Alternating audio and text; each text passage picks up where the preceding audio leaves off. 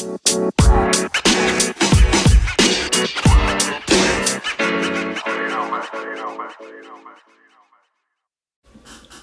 everybody. Thank you for tuning in to another episode of the All In Podcast. I'm your host, Eli, and I'm joined by my co host, Mike Badzik. How's it going, Mike?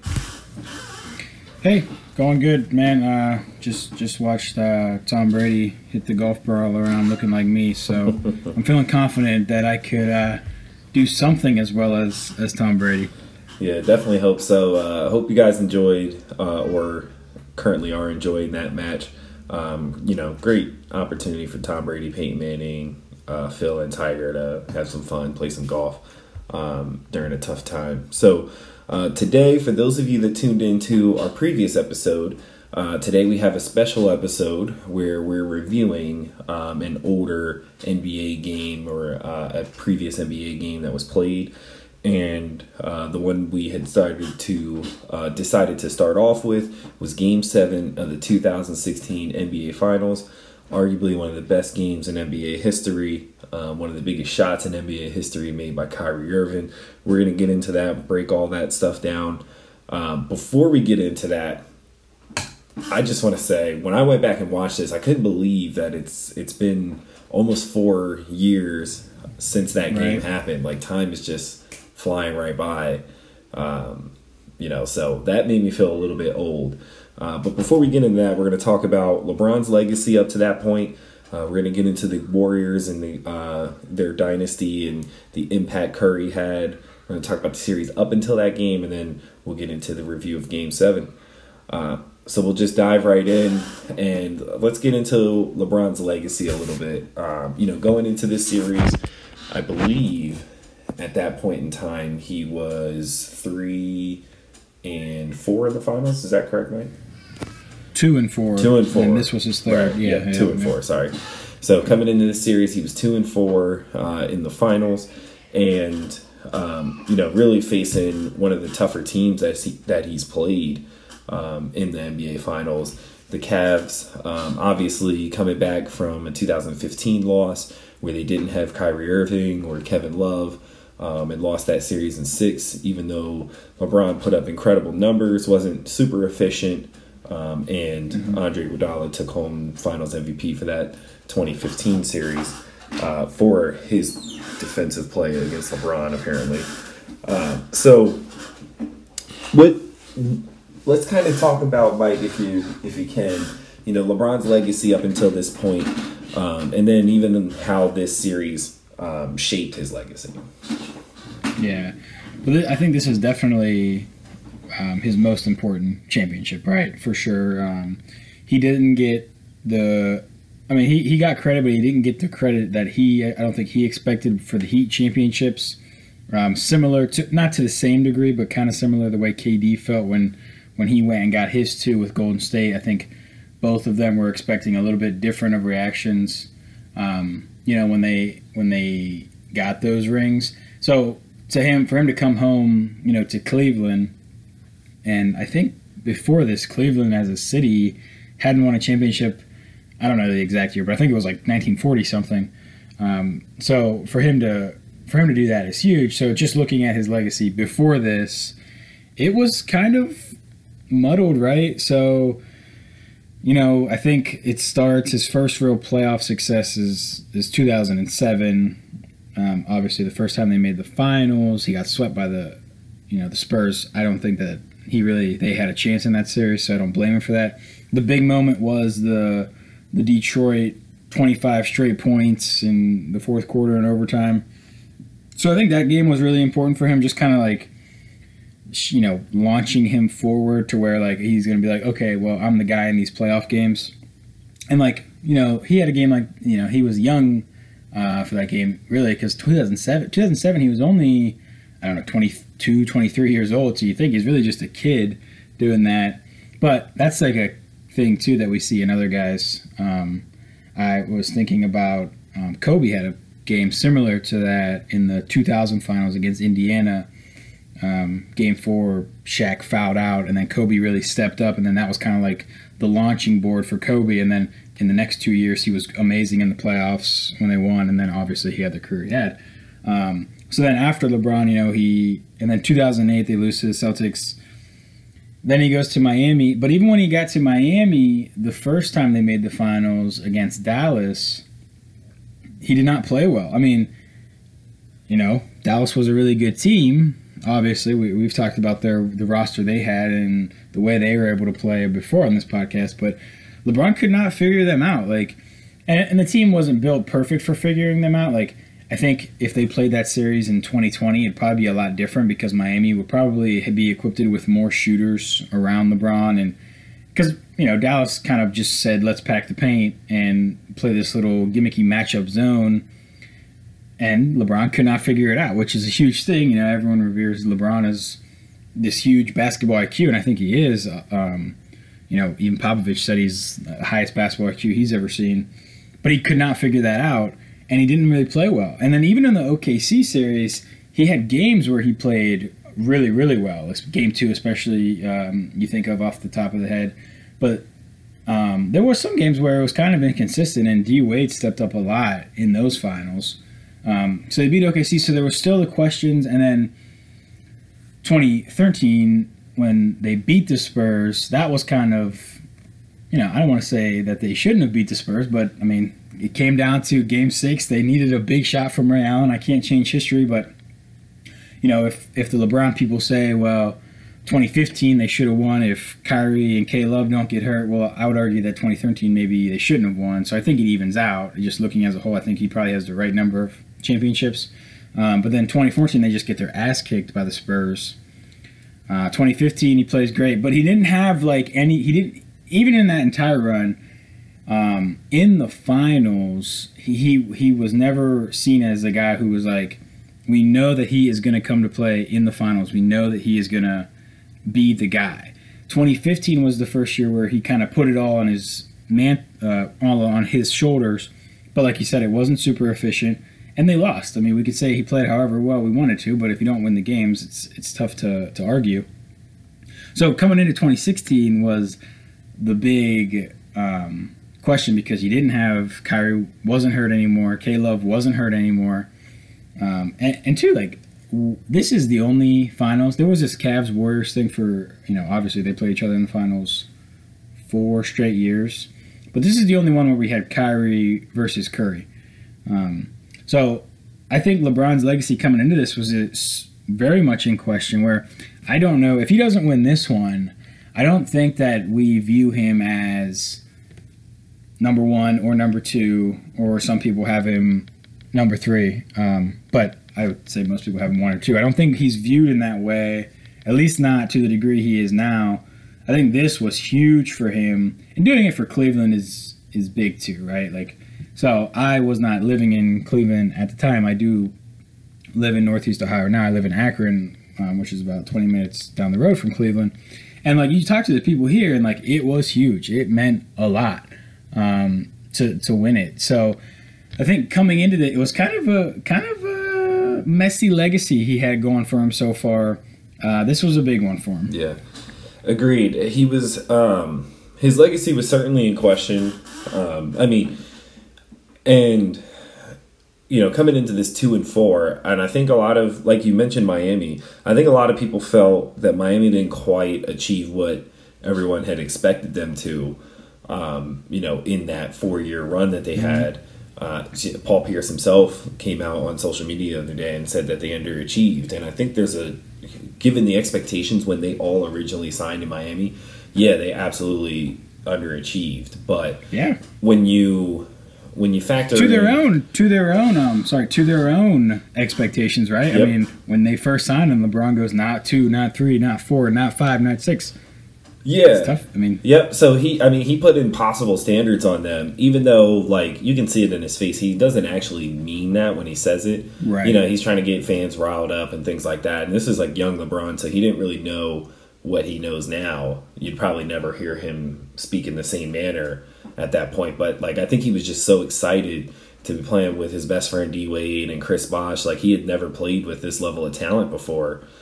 So, you know, I think it was an exciting opportunity for him to, you know, finally get the monkey off his back. And then you have that that first Dallas series because um, he spent that like you know he's he said himself he spent that entire year being a villain because so many people had such a huge issue with his decision to go to Miami and things like that. Um, mm-hmm. You know, he spent that entire first year being a villain, got to the finals, and like I said, Dallas, you know, won that series pretty handedly, um, and probably did the best job on LeBron of any team in the postseason ever um, has done on him, even the Spurs in 2007. So, yeah.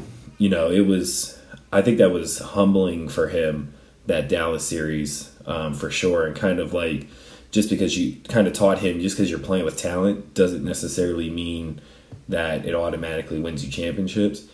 I think mm-hmm. it also taught the Heat how they have to structure their team around LeBron, like you mentioned. Um, after that, they they kind of changed how they played uh, as far and also you know went and got like a Shane Battier. They ended up getting Ray Allen uh, eventually. You know what I mean? And mm-hmm. started to surround him with better shooters and like three and D guys. They kind of slid Chris Bosh to the five and turned him into more of a stretch big man, kind of. You know, he which he kind of revolutionized that position and that role. Um, which I don't think he gets enough credit for because he was also still a solid rim protector on the other end. So yeah, he was, and that was to Spoelstra actually. That was his big thing. After they lost to Dallas, he was like, "I should have just took the center off the court and played Bosh at five and try to spread him out." But and then they did go forward, like you said. Right, and you know because not only and not only was he a good rim protector, like Bosh could switch on to guards and hold his own. Mm-hmm. You know what I mean? He wasn't. Don't get me wrong. He's not like the best perimeter defender of any big man ever, but he's up there. Like he did it. He yeah. was very good at at switching on the guards and holding his own. Um, you know, at times. So. Uh, that changed not only the dynamic of their offense, but also their defense because it, it gave them the ability to switch more. Uh, so, you know, that was a big changing point. Then you have, you know, the lockout year. They get a, a young OKC team beats the Spurs in the Western Conference Finals after they went down 2 0. And then, like, James Harden and KD and Russell Westbrook just got hot for four straight games and, and probably made a finals that they didn't truly deserve to be in. Um, mm-hmm. And this is something that we talked about on the last episode, right? A lockout season kind of favors young players. So I think mm-hmm. with the Spurs having to play all those condensed games, I think they kind of ran out of gas in that Western Conference Finals.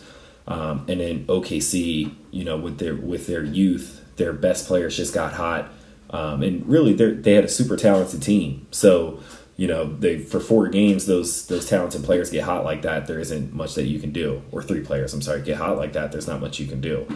Uh, but then, honestly, when it got to the finals, uh, they were clearly overmatched. I think the Heat were by far the better team. They had the more experience, mm-hmm. they had the more talent, they had the better fit because they had you know figured some things out.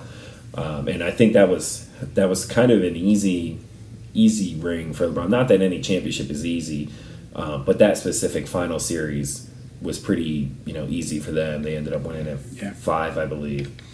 And yeah. Well, even when OKC won Game One, I don't. But even when they did that, I think everyone still was like, "Well, they, I don't think that they're experienced enough to actually close this out." The only the only thing at the time was, well, we'll see, can LeBron get it done? But exactly. you know, he proved he could. Yeah. Right.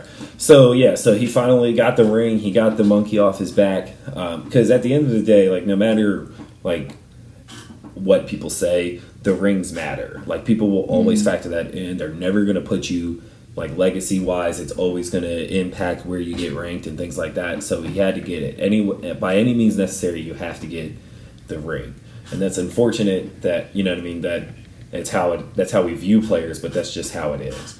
Um, so he finally gets his first, and then you know that se- that second championship you can you can certainly make an argument. I mean, they were rolling out the the trophy for the Spurs on the Heat's floor before LeBron knocked down two huge threes, which is something that gets lost a lot because of mm-hmm. Ray Allen shot. But LeBron knocked down two huge threes that put them in that position. And we, they all people don't, also don't talk about the the free throws the Spurs missed that should have iced that game. One of those players missing those free throws was a young Kawhi Leonard went up to to the foul line a few times late in that game and went one for two. And every you know in close games, every free throw you miss, lead, you know allows that team to stay alive in some way, shape, or form. And then they just the Heat hit every big shot that they absolutely needed to at the end of that game six. Yeah. Um, and then went on to win in overtime, which I think pretty much everyone expected after what Ray Allen did at the end of the mm-hmm. the fourth, because that's so draining, right? From a as as the team that was leading and giving up three straight threes on those last like few possessions. That's that's just draining. When you know you had the game and you you had the game in the bag, all you had to do essentially was make free throws or get a couple of stops, and you couldn't do it. So certainly draining. They had almost no chance in overtime, and then Game Seven, uh, you leave the door open for the Heat. At Game Seven at home, and that Game Seven that they played in um, is also not talked about enough because of Ray Allen's you know shot in Game Six. They st- the Heat still had to go win another basketball game. They still had to right. you know beat that team again, and it was back and forth. That game set as all Game Sevens you know at that level normally are back and forth. Um, and LeBron was incredible in that game seven. Like I don't think we talk about that enough when it comes to his legacy. He he made as many big shots as you possibly can. Like I think we really saw him become like a, a, officially a clutch player in that you know series and in that game. Um, even though he had made big shots before that, like I think this was kind of his you know his Kobe or Jordan moment uh, was the way he played down the stretch in that game seven. Um, and a lot of people also forget about that missed jump hook. Tim Duncan had an opportunity to hit late in the stretch um, that right. kind of cost them that game. So you know, those are uh, some key things that happened in that game seven. But the Heat pulled off one of the you know greatest comebacks I would say in in NBA Finals history with that you know with that Game Six comeback and that Game Seven win. Um, and but a lot of people feel like they really didn't deserve that title and that the Spurs just failed to close it out. But mm-hmm. you know, at the end of the day, you got it. You have to. It's if the you can't blame LeBron and the Heat for not right. winning that series. You can't give all the credit to Ray Allen because he's not even in that situation if LeBron doesn't hit two threes. And, you know, you got to put a little blame on the Spurs. It's your job to close teams out. You got to do it. Um, and then the Spurs clearly came back with a vengeance after that. Um, and the Heat lost in five, you know, the following season by a record margin. And I think that right there was the biggest dent to his legacy because there were people that felt that like the Spurs just kind of blew it and that the Heat really didn't deserve that title. And I think them mm-hmm. lose not only losing but like losing by a record margin. Like the Spurs basically just you know put their foot on their necks and it was over. And I think a lot of people kind of saw that as validation. You know, like the Spur. You know, yeah, like LeBron really should only have 13, one ring, yeah. right? You know, so it is what it is. Um, and and I think that was really that really did hurt his legacy. Uh, but you also have to factor in like D Wade's decline was I don't think anyone quick. really it anticipated that. It was probably yeah. one of the like fastest declines that we've ever seen uh, from a player. And he did have one more bounce back year and and was able to still be like effective for a couple of years after that. But he was never he was never the Flash again. You know, after that season. So you know, did they really even have a chance with the way that D Wade was playing? You know, that wasn't the same D Wade that was there in 2013. So a little bit unfair, but again, kind of how his legacy was shaping at that point. Um, so obviously he leaves the Heat um, and Cleveland, who already has Kyrie Irving and a few other assets, makes a great trade for Kevin Love. Um, and then LeBron returns back to Cleveland uh, with two chips um, and looking to get one for Cleveland. Um, and I was I was shocked when he went back. I w- I didn't really know going into that free agent. I remember that summer. Um, I thought he was going to go back to the Heat simply because I just didn't really see what other options there were. And the reason I didn't ever think he would go back to Cleveland was because of that, um, because of that letter from their owner. Yeah, the owner. Yep, Dan Gilbert. Yep. Dan Gilbert. Yes. Uh, you know, and I was me. Per, I'm thinking like from a personal standpoint, how could you ever go back and play for someone mm-hmm. who said you know those kind of things about you? And you know, he was he was the bigger man. He went back. He uh, you know felt he had a responsibility to his home state, so he went back. And you know, 2015 was unfortunate uh, with you know not really so much like obviously it's unfortunate that Kevin Love went down, but like Kevin Love, I don't think was essential for them to beat the Warriors. I think Kyrie was in order for them to beat the Warriors. Like they could they could have won that series with Kate with Kyrie and LeBron without Kevin Love. Obviously, he helped, but um, the biggest thing was the Kyrie injury. And so you know they lose in 2015. He does everything he possibly can to you know win that series for them, but. Uh, it just you know they didn't they clearly didn't have enough talent uh, against a Warriors team that was like extremely good, and not just from you know their talent perspective, but just from their depth, you know their basketball IQ as a team. Steve Kerr implemented mm-hmm. that motion offense that they run to get you know Curry and and Klay Thompson better threes and things like that. Um, so you saw the the shift and the change in their offense. That was the first season that Draymond Green started. Um, so out of no, not not really out of nowhere because the Warriors had been coming up, but like Steve Kerr kind of thrusted this Warriors team into championship caliber when right. they were kind of they were struggling to get out of this. They never got out of the second round, you know, with Mark Jackson. And so, I, am glad you bring that up because I I cannot stand when I see people on Twitter a lot say Mark Jackson got robbed the opportunity to win those. Those should have been Mark J- Jackson's championships with Golden State. Maybe, but he, I don't think they would win with Mark Jackson. The way Mark Jackson was coaching them, I don't think that they. Would, I don't think they would have got any of those championships. No, they would. And uh, and if you uh, when it happened when Mark Jackson got fired, I thought it was criminal. I thought it was the worst thing in the world uh, and I it didn't I make any it didn't make any sense to me because they were up and coming. Um, but when you when you look at the changes that Steve Kerr made to that team, they were astronomical. They he started bringing Andre Iguodala off the bench. Remember, Andre Iguodala came off the bench mm-hmm. in 2015 that entire year until the middle of that first until the middle of that final series. Draymond Green was not a starter before then.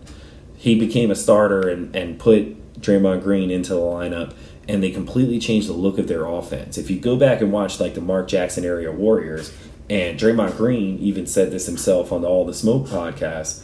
Um, but Draymond Green said that their offense dramatically changed. It was less yeah. about high pick and rolls and much more about ball movement, player mm-hmm. movement, setting screens, and getting that movement without the ball. They played at a faster pace as well you know, getting up and down the floor more. And defensively, uh, I don't think people give Steve Kerr enough credit for the changes that he made because putting Draymond into that starting lineup made them more versatile defensively. Remember, they were they had David Lee, so really they could only switch one through three out top, and then you had David Lee and Bogut. Those guys can't switch on the guards. But now you place Draymond Green and you bring David Lee off the bench. Uh, you know, one you're you're bringing an inside scoring presence off your bench and two, on your starting lineup, you get a guy who can facilitate and you can kind of run the offense through while Curry and Klay are running off these screens, you know, to get open. Draymond Green is strong enough with the ball to, you know, hold it out top. Plus, he sets great screens, things like that. It was just such a dramatic change um, that Curry and Klay efficiency like shot through the roof when Steve Kerr got there because the play style was better that's one of the big, you know, what ifs when you talk as we kind of transition our conversation to the to the Warriors here. That's one of the huge what ifs, right? Because Steve Kerr, I, I, don't know if you remember this, he was gonna take that Knicks job. Mm-hmm. He was basically lined up. He was gonna be the Knicks coach, and I think if um, I, I I've heard that the way it was gonna play out is if he takes the Knicks Knicks job, then Stan Van Gundy is gonna be the guy to take the Warriors job. Mm-hmm. Huge, great decision by Steve Kerr. Just, yeah. You know, all around, you you did a great thing there. Do not go to the Knicks. Go to Steph Curry and Klay Thompson. And honestly, like the only thing that really would have brought him to the Knicks was Phil, right? Remember, Phil was looking for someone to come in and run the mm-hmm. triangle for the Knicks, and I think Steve Kerr, as close as he was to it, I think he kind of like reevaluated and he was like, "Well, okay, well look at today's NBA is the triangle really going to be effective? Is that something that's still going to work? Plus, this Warriors team has a really good, a much better roster than the Knicks had uh, at the time, even though they had the bigger star in Carmelo Anthony.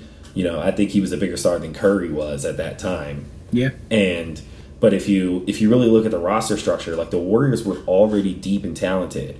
He just I think he's a little bit of a visionary because he kind of saw where the NBA was trending. He's like, I could go to the Knicks and run the triangle and probably never win anything, or I could take what Pop taught me as far as ball movement and player movement goes, mm-hmm. apply it to these guys, and you know, you obviously you see what happened. So, and I think he leveraged the Knicks offer a little bit to get him the Warriors job.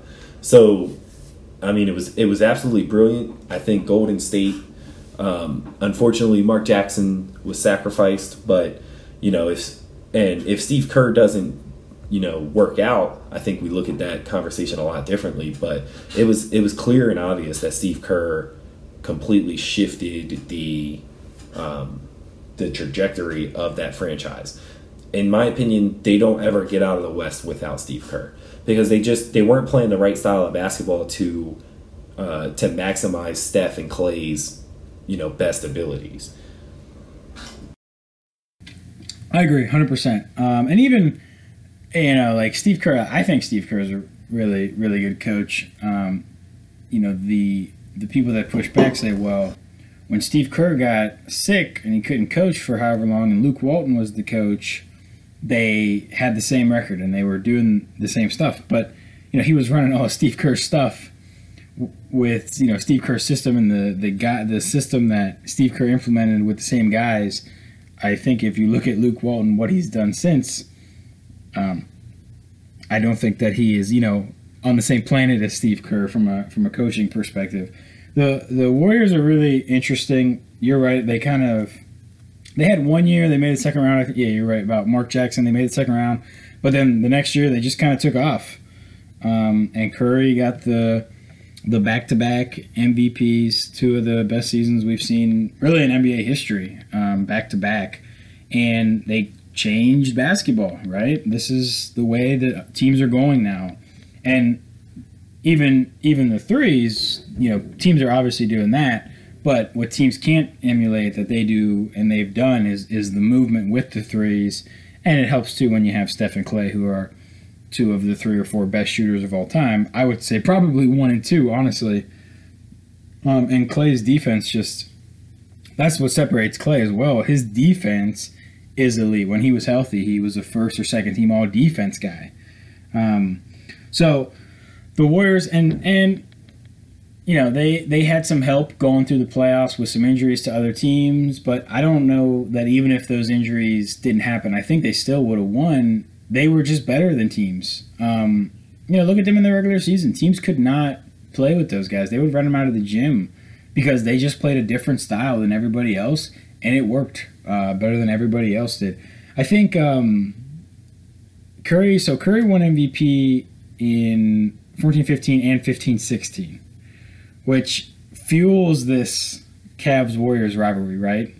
Because I think the I think the LeBron Curry thing is legit. I, I think there is some animosity there, at least some resentfulness. Maybe not as much anymore. Um, that they haven't gone against each other in the finals in two years.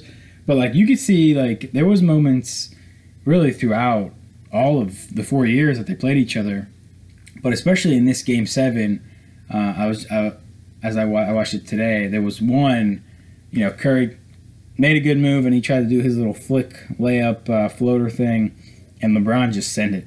And he looked at him and they were John and um, you know, and LeBron feels like I think that he, you know, LeBron I think has this attitude and his fans also, I think, have this attitude that, well, LeBron should be the MVP every year he's been in the league.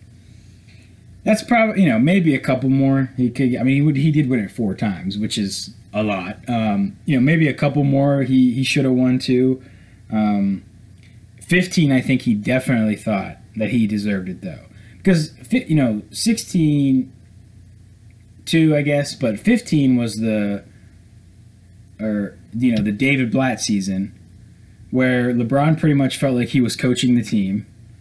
Um, he made a lot of these moves to get them where they were. You know, he hasn't had to do this with the Lakers as much. I mean, they did make the big trade for for Davis, but when he was with the Cavs, everyone around the league was like, LeBron is the GM, LeBron is the head coach. I mean, that was the conversation surrounding LeBron all the time. Was LeBron is the head coach, LeBron's the GM, it's LeBron's team. I don't think it's to that degree anymore in LA. Um, certainly not coaching anymore. I think he's allowed Vogel to kind of step in and, and have a say. And even GM, like, yeah, he pushed for the Davis trade, but of course he pushed for the Davis trade. That's that's an obvious trade, right? But in Cleveland, he was doing all of the all of the moves. You know, picking up Richard Jefferson and Channing Frye, and you know Derrick Rose for for a little bit there. He pulled D Wade to come play with him. All of the little moves, I think he was pulling the strings on. Um, and that and that maybe is part of the reason that he was okay with going back to Cleveland, despite Dan Gilbert's letter. Is he knew if he went back, he would have huge say over the organization. He would have pretty much total anatomy of um, the roster and and how he could build it around him, and he did a really good job. Not to mention, and but it did take a toll on him. I should say, like 15, his stats did take a did take a bit of a dip for him for the average player in the NBA, they were still amazing. For him, they took a bit of a dip. So I think Curry deserved his MVP, both of them. Um, but I think that's definitely definitely real. Did you get that vibe that it was definitely real throughout watching, I mean, rewatching and watching it when it happened? Yeah, um, there was. I think there was a lot of people that were like, um, with Curry kind of like shooting into like superstar status like a lot of people uh, and LeBron fans were threatened by Curry, and they probably won't ever admit it, but they absolutely were. Like he he came in, he won back to back MVPs. Um, you know, we talk about the 2015 MVP. You know, James, remember James Harden was the guy that most people were debating on whether Curry should have won that yeah that regular season MVP because James Harden had the better numbers, but the Warriors won 67 games. Uh, and then in 2016 it was no it was there was no question. It, yeah. You know, Curry and the and the Warriors were seventy three and nine. He averaged thirty a game.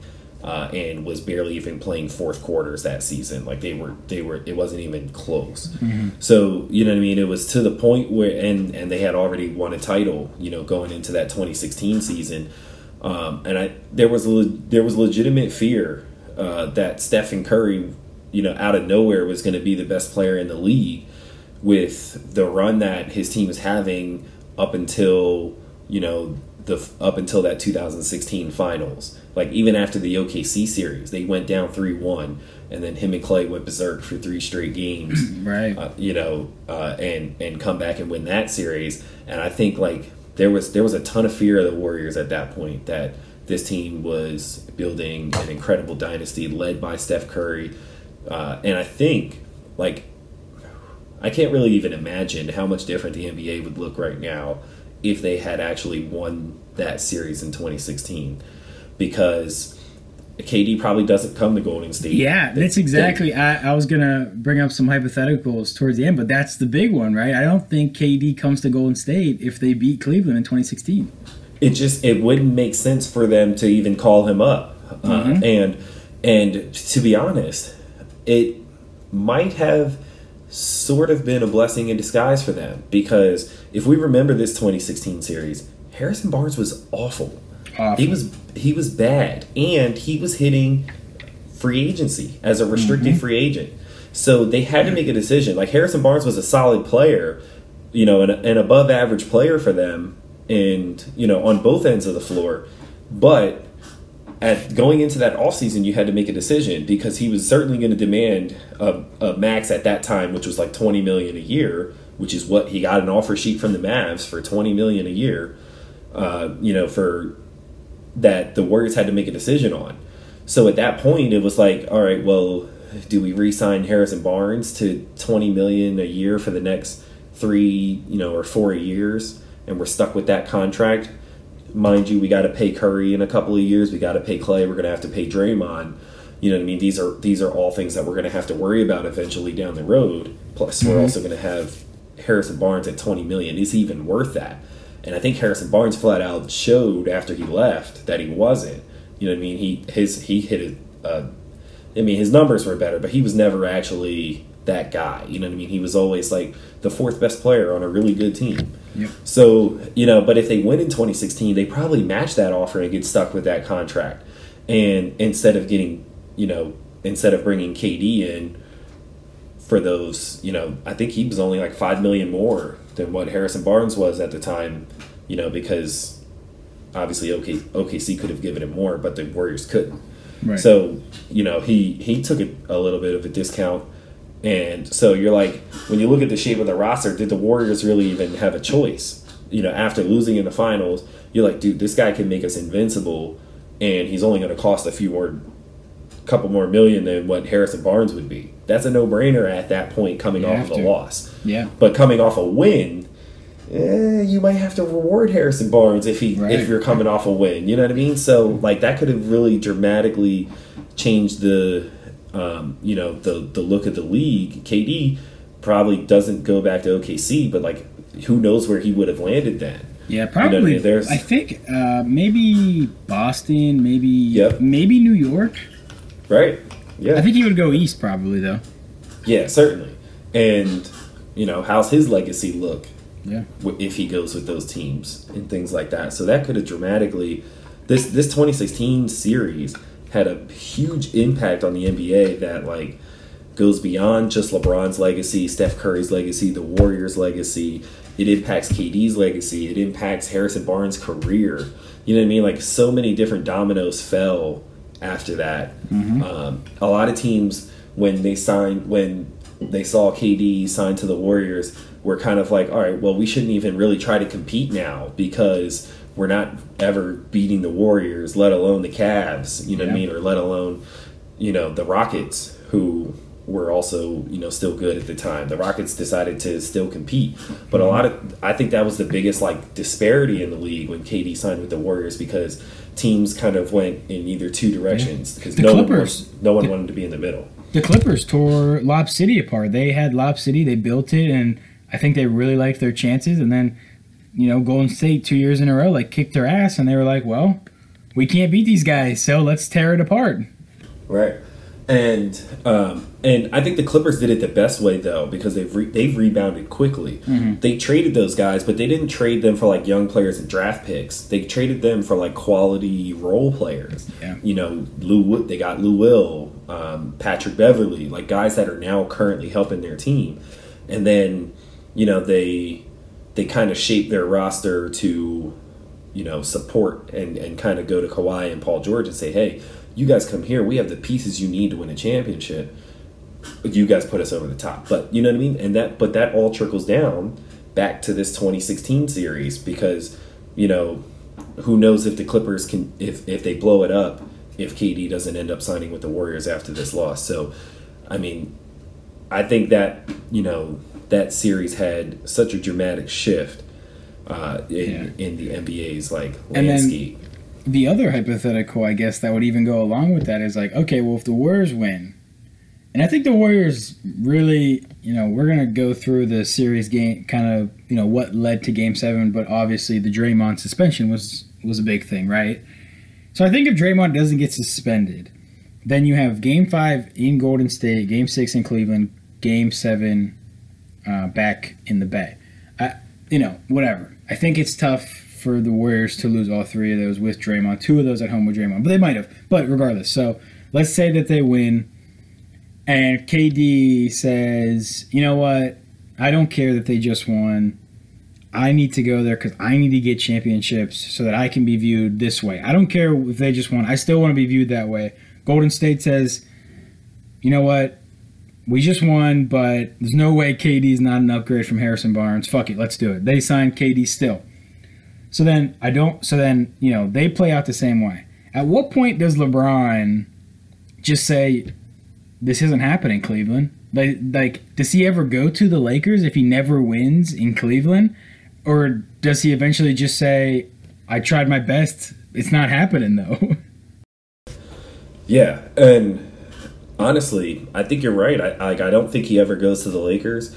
Um, he, I think it's more likely that like he stays in Cleveland until the end of his career, possibly, and and like just keeps trying at it, or he goes like, or he does go to the Lakers. You know, after a few years of of failing in Cleveland and maybe trying to build something there. yeah, Because again, Cleveland was locked up into some bad contracts themselves, like Tristan Thompson, you know, J.R. Smith. Not that I mean, but they're bad contracts now. Yeah. But like at the time, Guys, you they're gotta still pay, locked You got to pay guys when they win, right? Exactly. Kevin Love, Mm-hmm. they're still locked into. So like guys that won a championship, and that you know you have to end up you have to reward them, you know, with with larger than normal contracts than what they might have won had you not won a championship. So, you know, it, it's kind of it's it's crazy how how much how many different ways the league could have been shaped um, by that you know by this series. So let's talk about this series a little bit, Yep. um, and you know game by game. Uh, and I'll start because the the one thing I want to like point out is when you actually go back and like look at this series, it was an ugly series It was. like the Golden State blew them out in the first two games, and Klay Thompson and Curry were not good in the first two games. Like, I the it was clear, you know, uh, remember, and I remember watching those games. Like the Cleveland's like main goal was to not let Curry and Klay do anything. So, and they were getting destroyed on slips.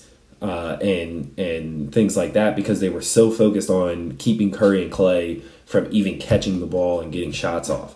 So all those guys did was continue to run off their screens, and like for both of those first two games, there were so many like miscommunications that happened uh, from the Cavs on defense, where they were the Warriors were just getting easy layups. Like game one, uh, Shaun Livingston had was game high, I believe, for the for the Warriors at twenty. He had twenty in that game Yep.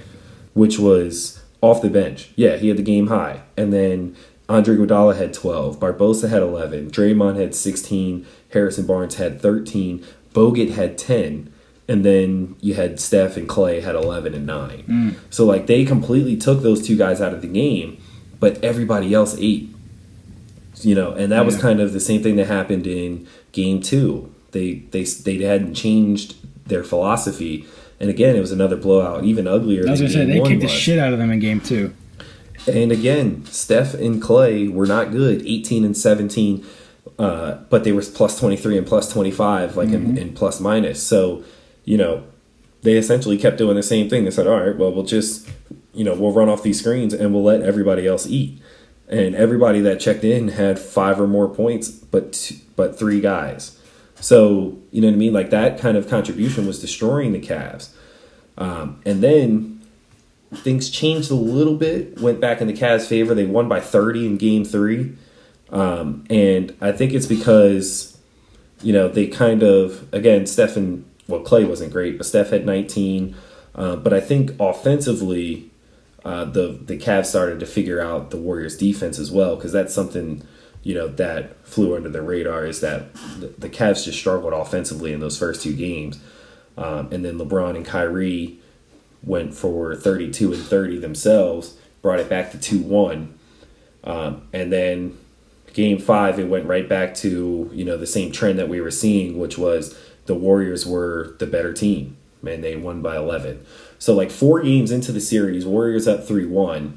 We didn't have a game that was decided by less than double. This was the closest game, was 11 points. There was no game Yeah. that was under double digits.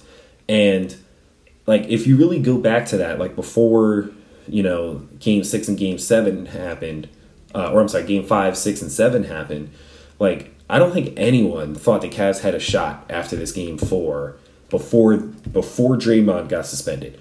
No, they were dead in the water at this point in time. Uh, because Well- it was such an ugly it was such an ugly series. I don't know if you've ever heard this before. A little little secret that I that I know. I don't know if a lot of people know. No team ever came back from a three-one deficit in the NBA Finals. I don't know if have you ever heard that. Actually, uh, the, the Warriors would be living that one forever. So That's a new one. I, yeah, I have not yeah, heard that. See, see. So yeah, I mean, you know, at that point in the series, um, you know, it was it was all trending towards Golden State. Cavs had only scored in hundred once in the whole series, and that was the game that they won. Um, so not only was Golden State kind of running a clinic on them offensively, uh, defensively they were shutting the Cavs down. And at the end of Game Four, Draymond probably makes the biggest mistake of his career. Um, and and honestly, when you think about it, he probably shouldn't have been suspended for that. Well, 'Cause- yeah. Good. For that specific incident, I don't think he should have been suspended. But at that point in time, you now have because remember he had the incident with Steven Adams the series before Mm-hmm. that he that was clear that was much clearer than this one or much worse than this one where they didn't suspend him and I think it was because they didn't want to dramatically impact that series but then in the finals it's, there was so much fan backlash I think they had no choice Well, it's like and- okay twice this guy's gone after a bad area Yeah, and he reached his flagrant foul limit for the playoffs, right? Like Right. he, he like that's the thing. I think that kind of gets mixed up um, sometimes when we Mm-hmm. look back. We're like, well, they helped the Cavs because they suspended Draymond. Well, they didn't. They didn't actually suspend him for the nut punch or whatever nut kick. He, they didn't suspend Right. him for that. They gave him a flagrant one for that, which I don't know. I, I think that warrants a flagrant foul. Well, Maybe. it wasn't called. It wasn't, It wasn't called, in game, right, right, right. and really wasn't even highlighted until we saw the video that happened afterwards. Mm-hmm. And he didn't really get like a. He didn't really get a legitimate punch on him. Like he he went in that area and he, and he, he you can tell he he held back. But like LeBron did step over him, which is like ever since AI did that to Ty Lue, True, everyone true. who knows basketball at all knows that's like ultimate disrespect. Yep. Mm-hmm. You know what I mean? Like that's as disrespectful as you could possibly get.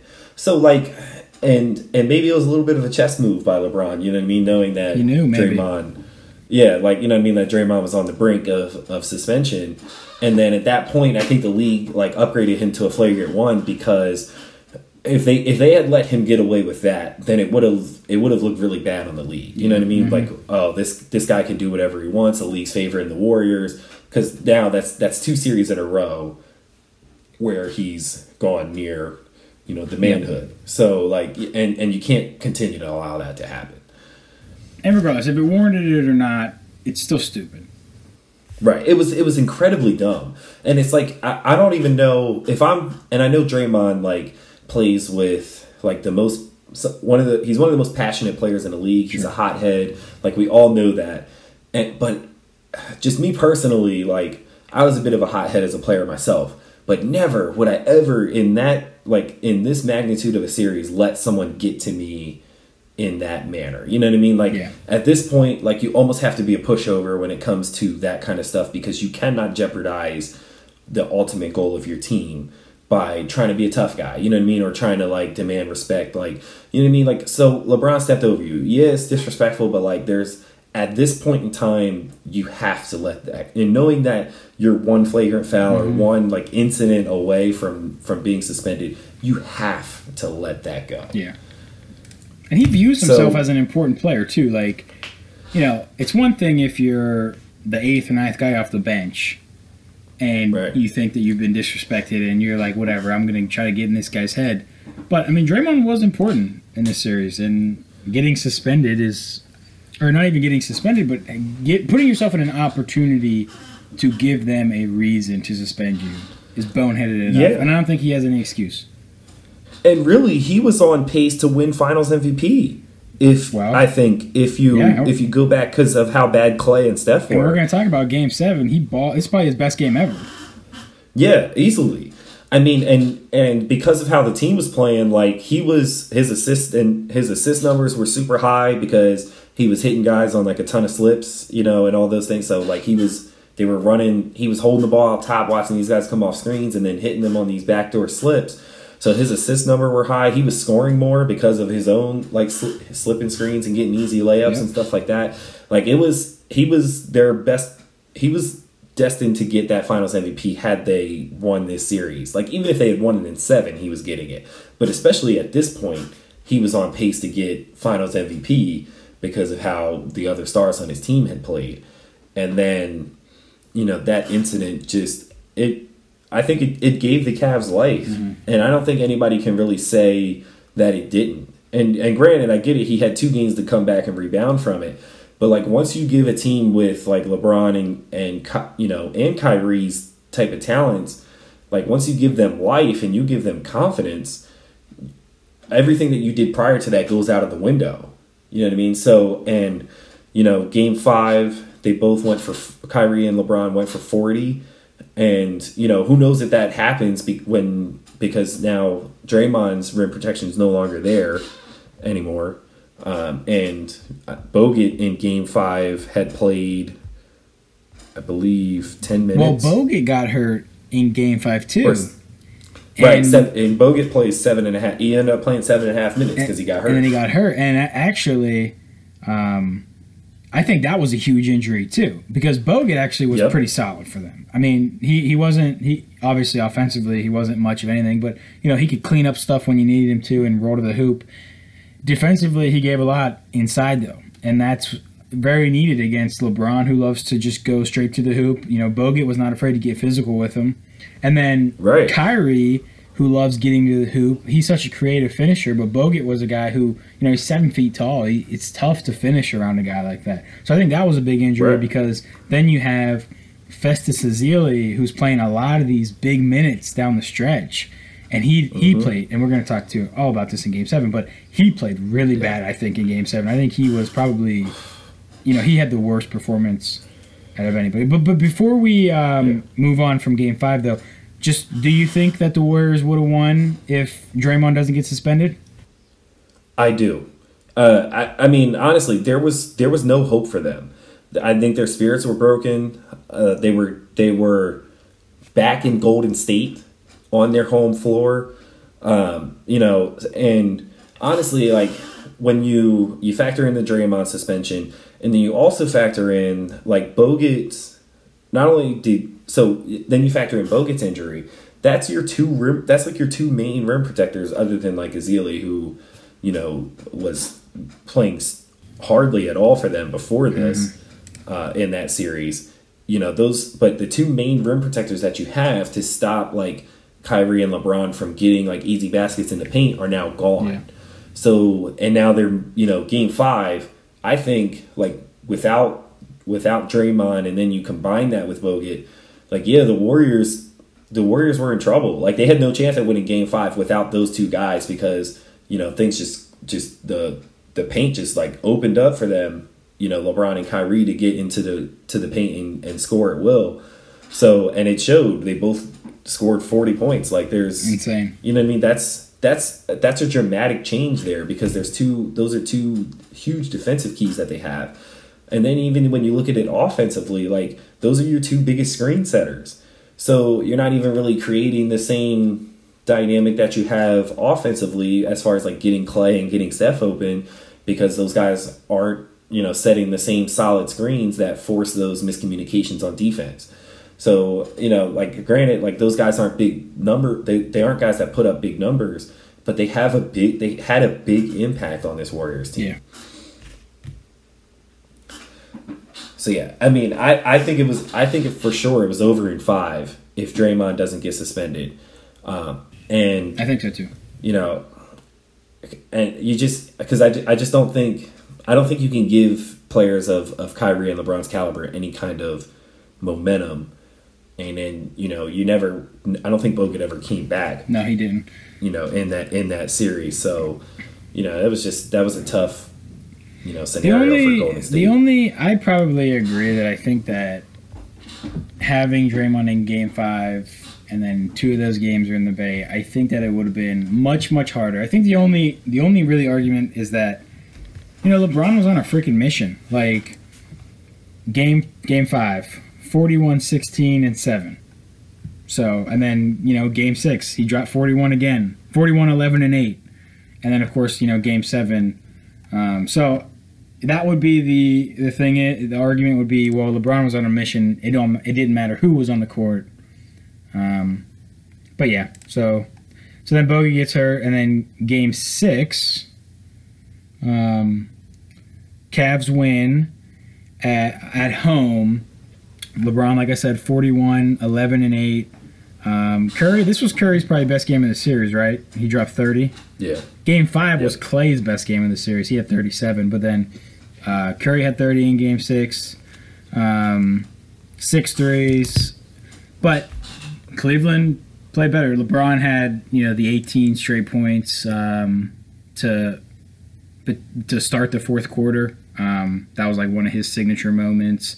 And then this was kind of the first where we saw like the Cavs where it seemed like maybe they were going to do this. Yeah. Well, and they they felt it after Game Five, because if you remember, um, that you know clip of LeBron in the locker room Yeah. afterwards in that little um, you know docu series that he had um, he- after the game five win, he was like, "Yo, we could feel them breaking." He said they, they And I fucked think- up now. yeah, like they, they, they, and they did because now you know, game five at home should was I think was a must win for the Warriors because uh, and without Draymond, I think it did it put a lot of doubt in their mind. Like because now you closed it to game, you closed it to three two. That that doesn't sound as good as three one, and you're going back on the road for game six. And you also know that these guys now have the momentum coming off that win going back to their home floor. So yeah, I think doubt started to creep in for Golden State. Um, and you know, like you said, Game Six comes, and you know Cleveland won it pretty handedly. Uh, definitely Curry's best game of the series. Um, but I think we also saw like I think we saw Harrison Barnes like collapsing at this point. Like he was 0 for 8 in 16 minutes, um, and and in those games, like he had good open looks, bad. and he just couldn't he couldn't hit anything. Um, Shaun Livingston had compl- had clearly regressed at this point, one for six uh, in in game six. So they weren't getting quite the same production out of him either. You know, from an offensive standpoint. Um, so you know, a lot of that, what was really a lot of the things that were really helping them was like the depth that the Warriors had, and you know, getting contributions from guys that weren't Steph and Yeah. And then game game six, they didn't get any contribution from really anyone outside of those two. Barbosa was good off the bench and had 14. Other than that, no one else was in double was in double figures. And then you give up monster games to uh, you you give up a monster game to LeBron who had 41 um, and, and Kyrie who had 23. And then the Cavs got double digits from JR and Tristan as well to to help put them over the top. But like now, clearly LeBron's momentum is going. Right. He feels he feels he has a chance again in this series, and he's he's telling his teammates the same thing. He's like, "Yo, like we are we we're there. Like this after that that game five gave us life. They went back home, won game six as they should have, protected home court. and it's game get seven, and they kind of road mapped it out. It reminded me too, um, the the 2004 um, Red Sox team, who was down Mm-hmm. 3-0 to the Yankees. So I, I don't know. There's a 30 for 30 about them, and there's a Kevin Millar part where he's talking to a reporter from the Boston Globe, and they're down 3-0, and he's like, "Hey, don't let us get." Don't let us get this one because if we get this one, we got we got PD Pedro Martinez on the mound game five. We got Schill Curt Schilling game six, and then game seven anything can happen. And then that's kind of what Yep. the Cavs did here, right? They're like, hey, don't let us get game five because if we get game Yep. five, then we're going back to Cleveland for game six, and then game seven, we've got the best player in the world. So they kind of road mapped it, road mapped it out. Yeah, and the other thing I still want to at this point. So we're we're at game six at this point. We still have not had a game decided by less than double Yep, yep. digits. So like the teams that were winning in these games were winning them handedly. So like you could clearly see whose uh, you know game plans and things like that were working from game to game because it, it wasn't even close. It it was really like whoever executed their game plans better was coming out with these wins, Yeah. and it wasn't really even close. Yeah. And then game seven Yeah. was end all. So weird thing though, um, and we are now almost an hour into the podcast, and we have not talked about the game that we were supposed to be talking about. So we're gonna get into that. But I just want to say, like all these games, right, one through six, they're all decided by double digits. Going into Game Seven, though, weirdly enough, they had the same total points um, through six games. So it, Yeah. that's, I mean, they weren't close games, but they were doing it handily to each other. Um, so Right. it was interesting. So okay, you want to take us into Game Seven then? Yep. So game seven, um, you know, one of the greatest games in NBA history. And I also want to point out for people that say they don't play defense in the NBA anymore, this game was 93 to 89. Yep. And one of the most defensive games, uh, you know, that we've seen in, in quite a long time. So teams will still play defense when they absolutely need to. Uh, and these are two teams that were highlighted by their offensive efficiency. And but when it came down to it last game, you know, for all the marbles, uh, it was a defensive showdown. Both teams shot the ball pretty bad. Uh, Golden State shot 38% uh, from the field, and uh, Cleveland shot 40% from the field in total. So it was kind of an ugly game, but it, but also a beautiful game to watch from that perspective. Um, you know, because it was it was two teams truly out there laying it down on the line. Um, and the, going into this game, the Warriors actually made a change because uh, the previous two games without Bogut, or I'm sorry, the previous game without Bogut, they uh, went with the small ball lineup uh, with Draymond at the five, uh, and they started Andre Iguodala.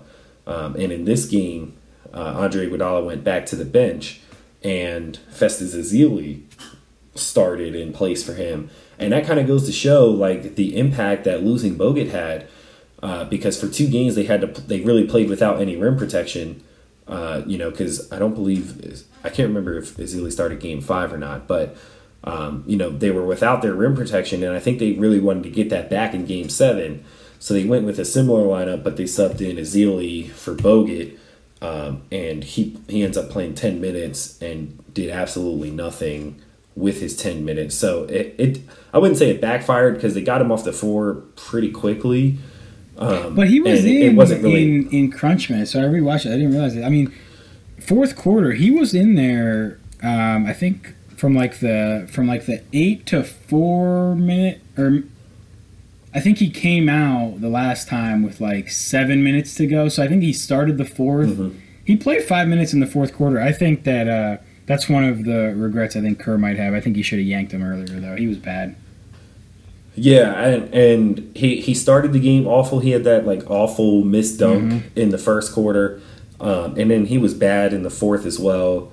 Um, and like you said, I, I, think Kerr got him off the floor in time, um, but probably shouldn't have even played him at all in the fourth at that after after seeing how he came out in the beginning of the game. I think that stage was just way too yeah. big for him. And honestly, he hasn't been relevant yep. since he got a decent contract, I think, from the Blazers afterwards, but hasn't been uh, relevant since then. So, like, you know, it, it, I think I see what he was trying to do with with trying to throw Ezeli yeah. in there, but I think he probably should have stayed with his best five guys at that point and, and went with. But remember, Iggy was also nursing an mm-hmm. injury coming into that game.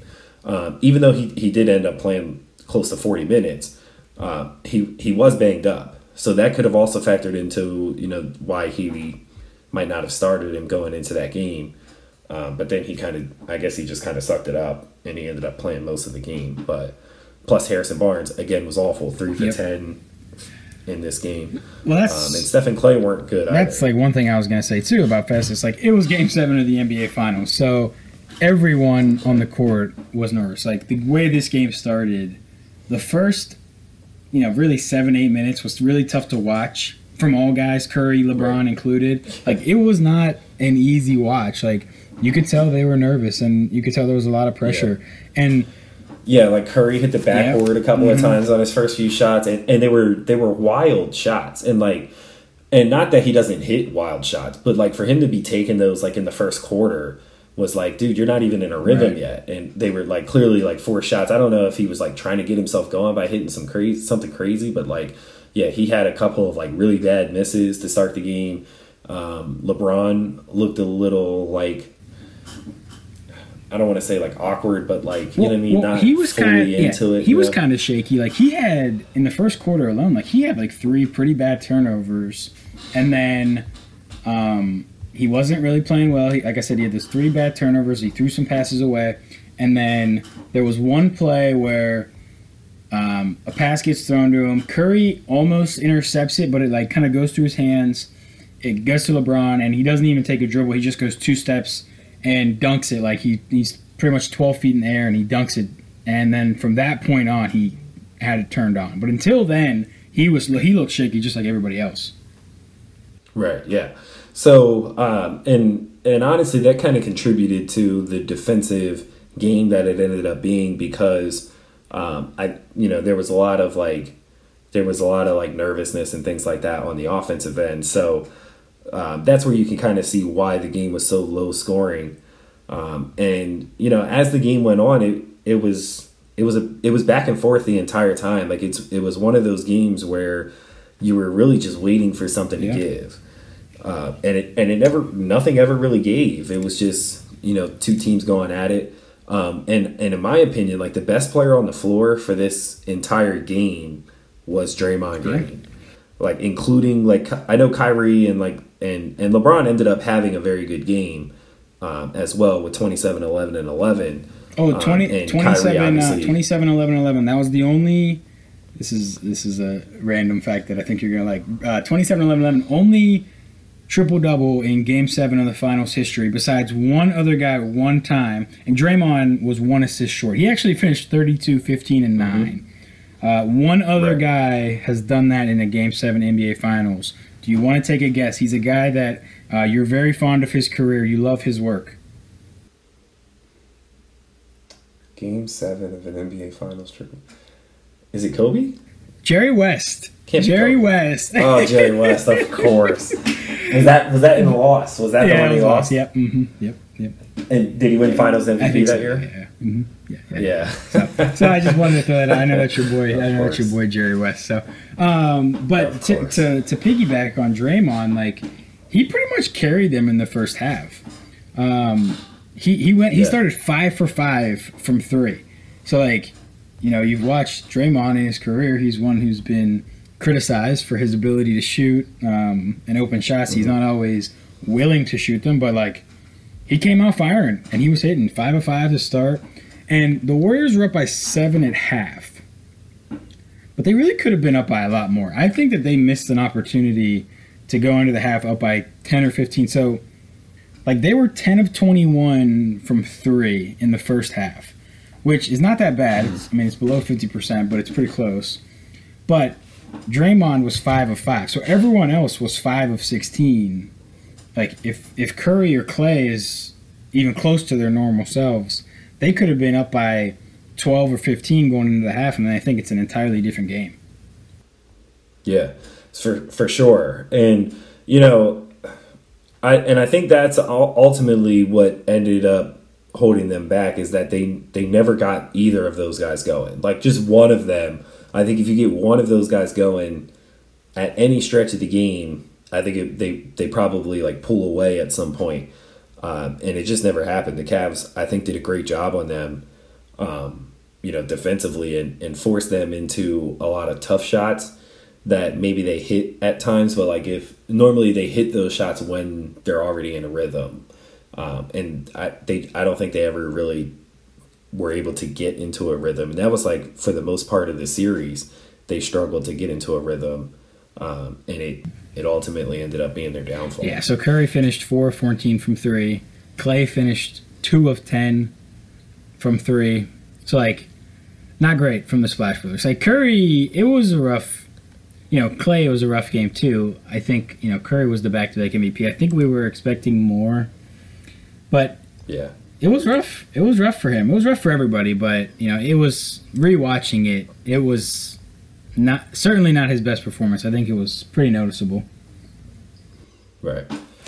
So, you know, and then, you know, the fourth quarter of this game um, and down the stretch is really like where things got interesting because you were just waiting for someone to either take this game over or, you know, some you were waiting for one of these teams uh, to somehow find a way to pull away with it.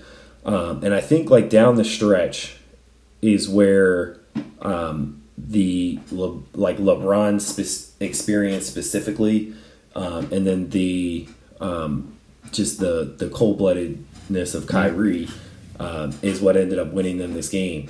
But like for for a couple of minutes, like down the stretch before that Kyrie shot, both teams were struggling. Yeah, oh, yeah, for sure. Um, there it was it was like four straight possessions of missed shots. Well, here, here, I can. Um, I'll, I'll, I'll read it out here. So what? So this is this is kind of how it went. So it was 86, 87 with five minutes to go.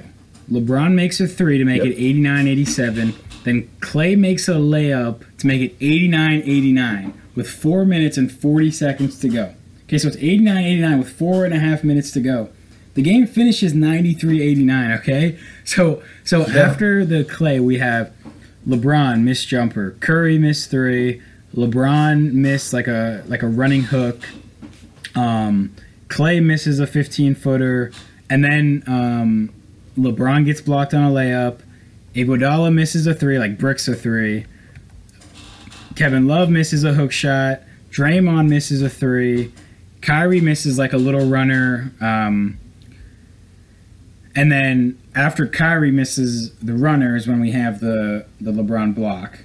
Um, and then yep. after the LeBron block, which we'll talk about more in a second, um, Curry missed a three. And then Cavs call timeout, and then that's when they, they clear out and they get the switch, and, and Kyrie hits the shot. But for four minutes there, nothing, just brick after brick after brick. Um, so yeah, yeah, you're right. It was it was a struggle there.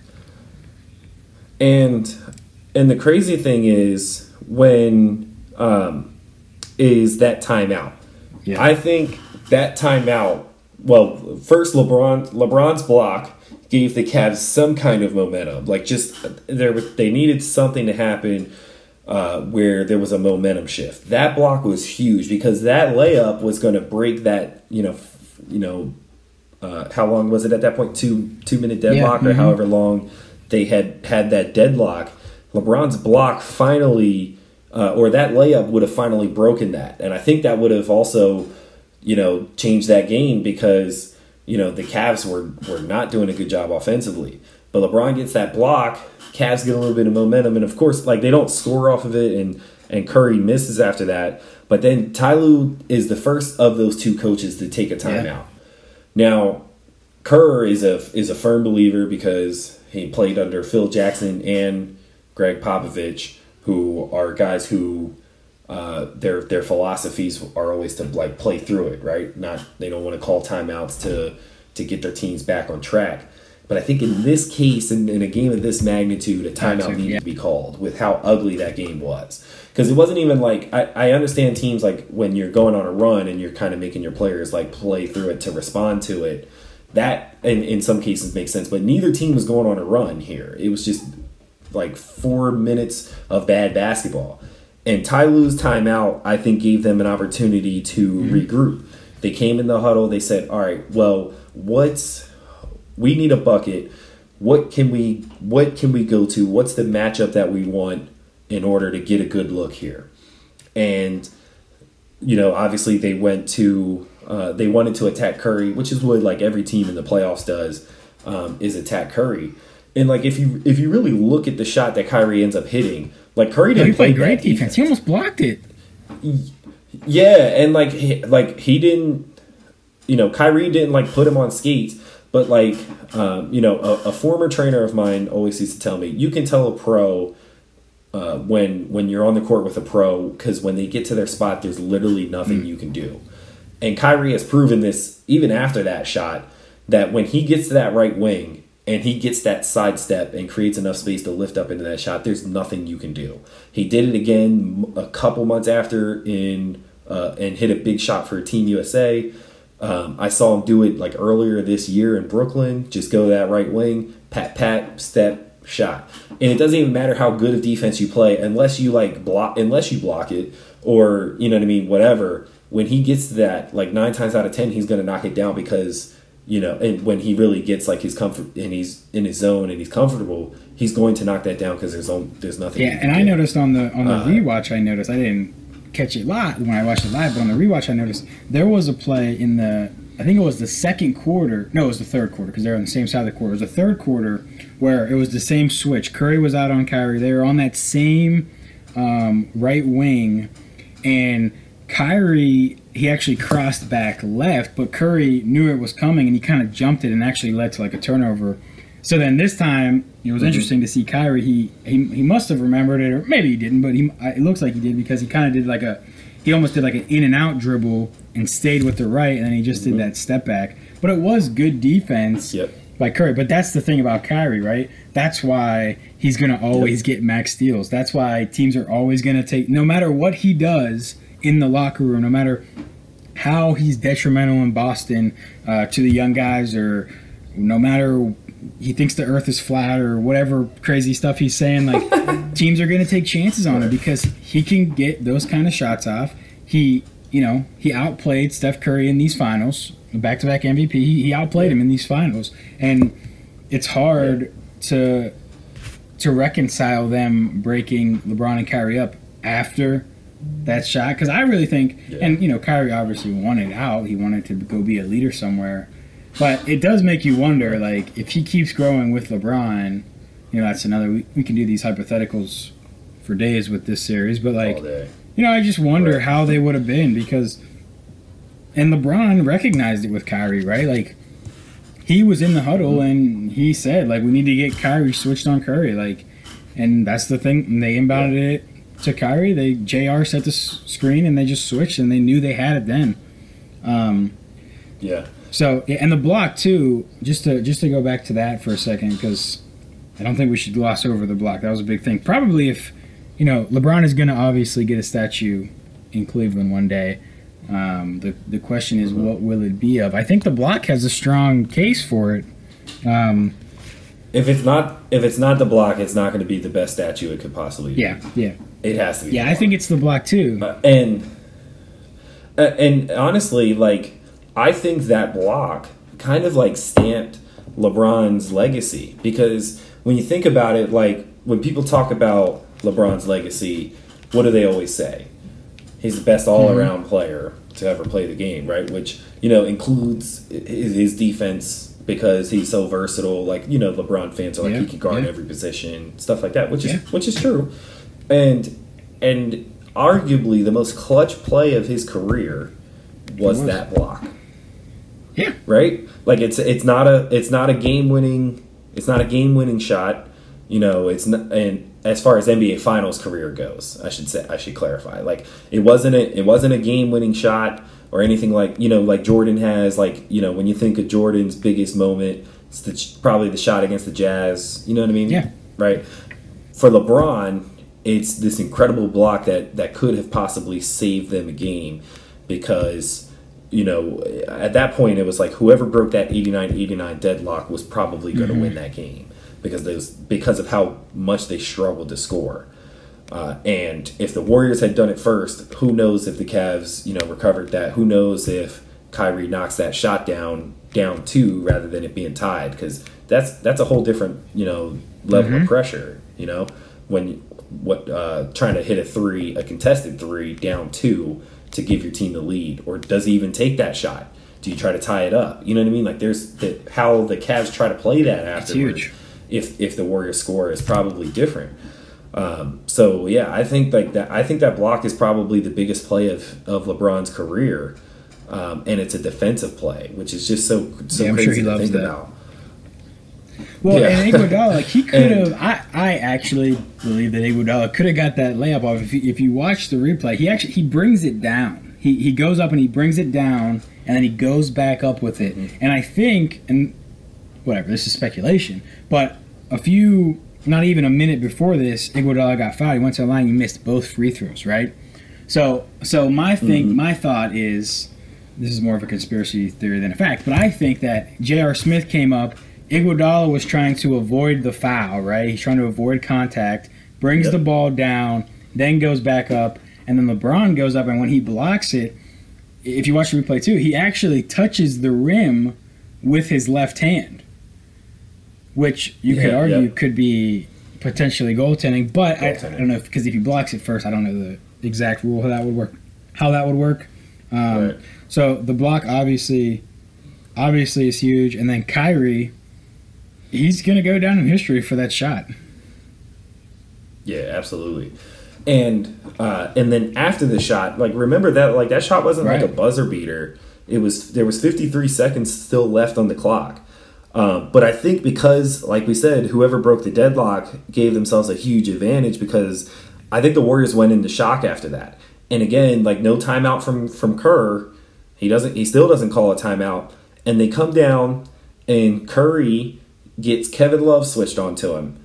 And if you watch this possession, because like everybody gives Kevin Love so much credit for locking Steph up here, but if you watch him, like the first two moves he made, he Could've right gone behind by Kevin Love.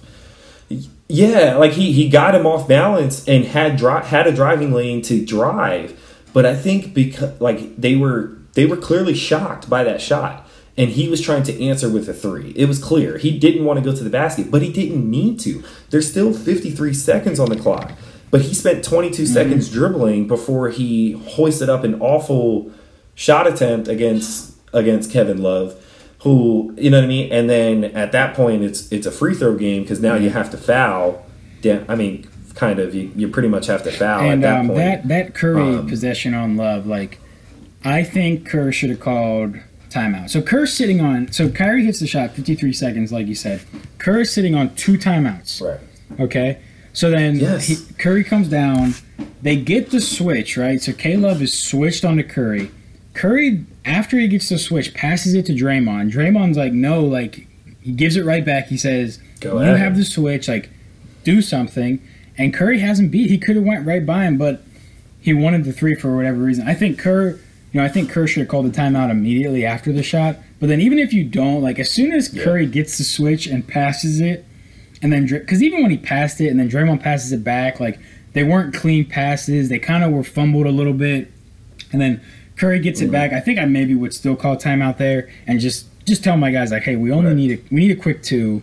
We don't need a, we don't need a three. Yeah. Like that's that's pretty much basketball 101, right? Like don't I mean, maybe mm-hmm. they played it differently because they were so good at shooting threes, and that's how they played. But I'm pretty sure, like I, I'm sure you could speak better this than me even too. But I was raised if you have time, go get the quick two, then we can foul. Then hopefully they miss a free throw, we can get another two instead of forcing the three. And then if you miss it, you're screwed, which is pretty much exactly what happened here. Right, and I I 100% agree with that, and I'll even to magnify why they should have went for two there's a shot clock right. in the NBA. So with 50 after uh, Kyrie hits that shot with 53 seconds left, you know, you factor in like however long it takes you to get the two, even if it takes you the full 24 seconds, the Cavs still would have had to play. They still wouldn't have needed to foul because there still right. would have been about about 30 seconds left. So there would have been a five set, five or six second difference between shot clock and game clock where if you get a stop, even if the Cavs wind the clock all the way down, you get a stop, or even if they score, you still have five or 6 mm-hmm. seconds left to then call timeout and either go for the two or go for the three, depending on what the Cavs did in that offensive possession. So, no, they absolutely didn't have to go for three, and it didn't really make sense for Curry to, to hoist that up. But, you know, so when you think about a little bit of psychology here, you know, he just had a huge three yeah, hit in his face and right coming down the court, he he either wants the match or like because that deadlock was happening so long, he's like discombobulated and shell shocked. Like oh my god, like wow, fi- someone finally broke this deadlock and it's in like a close game. I don't think he was thinking about the time. I don't think he was thinking about the situation and the fact that they didn't have to go for three. You know what I mean? I think because I think he just came down the court and was determined to get a three. You know what I mean? I think because they were so shell shocked, I think he was just that shell shocked by that shot. And that's why Kerr should have called a timeout.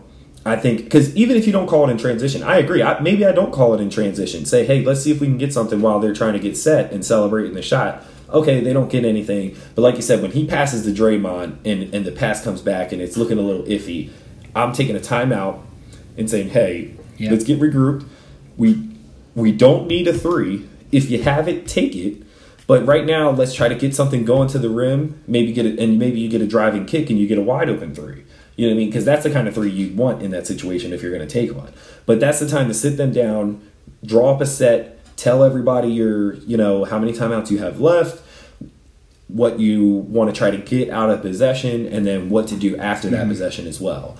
So, and I think Steve Kerr's failure to call that time, call a timeout then is even worse than before, like, you know, before um, Ty Lue had taken the timeout for the Cavs uh, before the Kyrie shot. Because I thought, I thought Kerr should have, should have taken the timeout then, but, but, you know, Ty Lue, obviously he was on it and you know, it worked out. So it was a little bit of coaching oh, as definitely. well down the stretch. I think Kerr, that's got to be a huge that that's that got to be a huge regret of Kerr's. Probably his biggest of this game is not taking the timeout. Like, you know, it's the NBA Finals, right. and and not only that, like you mentioned the the deadlock, you guys have to be so exhausted, like mentally and physically. They would be so Yeah. just drained from everything that's happened, from the deadlock, LeBron's block, Kyrie hits the shot. Like, just take the time out and regroup. Yeah. Okay, like.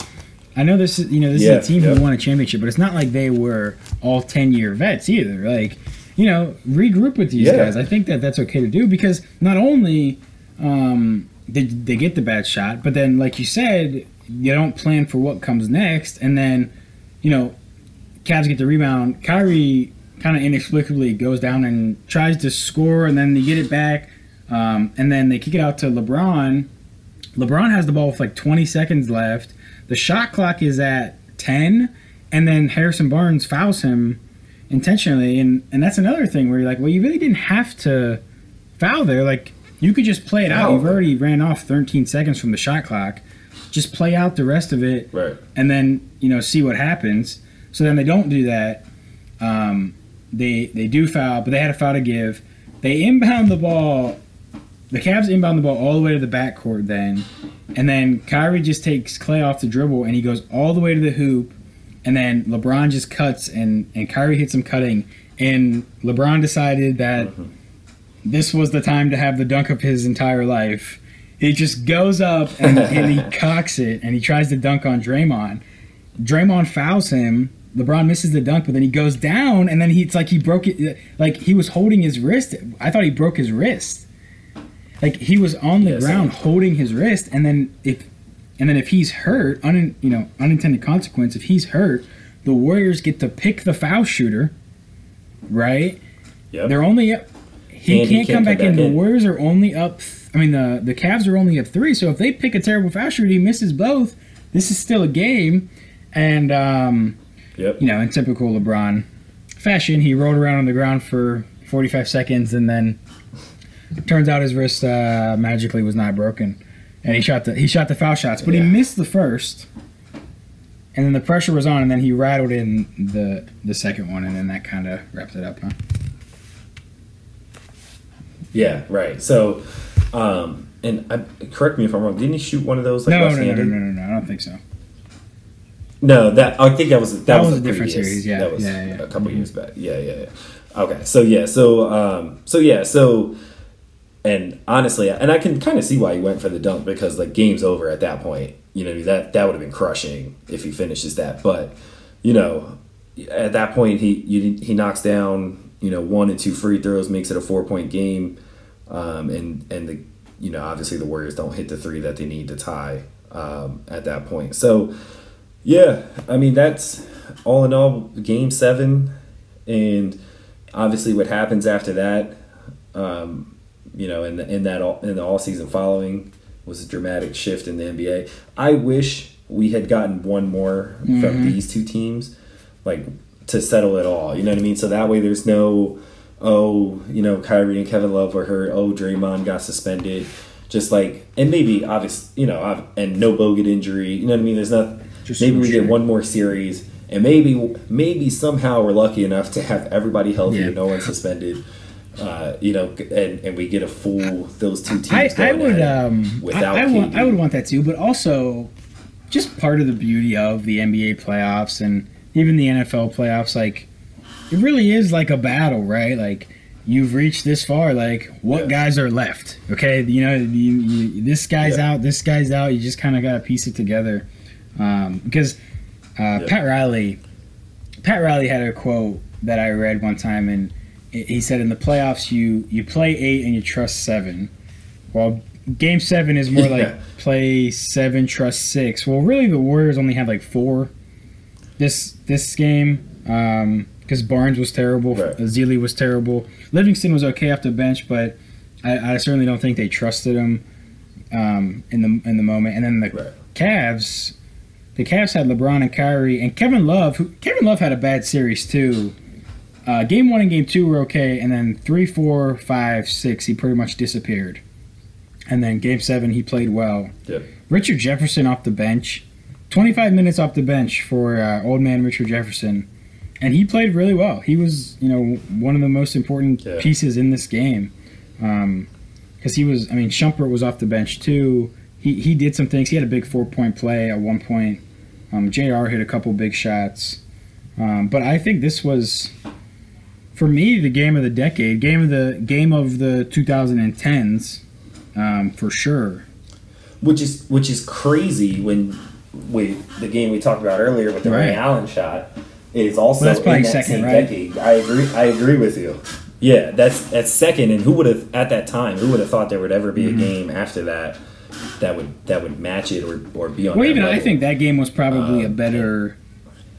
Like if this, you know, if you ignore all of the circumstances of it, of everything it means, and all the hypotheticals we talked about, and everything else, I think Game Six in in 2013 was probably just a better basketball game. But I think with everything around this game, all of the storylines, all of the the future implications, and then all of the big moments, uh, I, I think this has to be Yeah. certainly the most important game and probably the best game of the decade. Agreed. So yeah, so that's Game Seven of the 2016 NBA Finals, uh, and you know, again, um, you know, this is something that uh, for the podcast, you know, we plan on doing going forward. Maybe we should do, the, Yeah, uh, that not a Game bad Six idea. for the next one. Who knows? Yeah, so we'll, we'll talk about it. Um, so you know, guys, stay tuned. We'll we'll be doing another episode like this in the future uh, for us to kind of review and talk about, um, and you know, let us know what you think about it. Again, thank you everybody for tuning in. We appreciate everybody who um, has shown love to the podcast. Everybody who downloads, subscribes, leaves ratings, uh, things like that. We appreciate you guys going all in for the podcast. Mike, Yeah, uh, this was really fun. I'm glad that we kind of adopted this this idea that we've seen other places. Um, definitely let us know what you think. Let us know what games that you guys would like to hear us talk about. If there's a a game that you think should be mentioned in those, you know, one of the best games of the decade, or you think it was a really important game, let us know. We'll be happy to uh, maybe talk about it on the podcast. And we've got big news coming that uh, we're getting excited to share. Uh, some other things me and Eli are working on. Um, we'll keep that quiet for now, but announcements are coming. We appreciate all the love that we've gotten so far, and uh, keep going with us, guys. We're, we're in this for the long haul, so we hope you guys are too. Keep listening to us. Um, we definitely appreciate it. Yeah, for sure. So go ahead and uh, you know subscribe on whichever platform you listen, either Apple, Spotify, Google Podcasts, or any of the other platforms.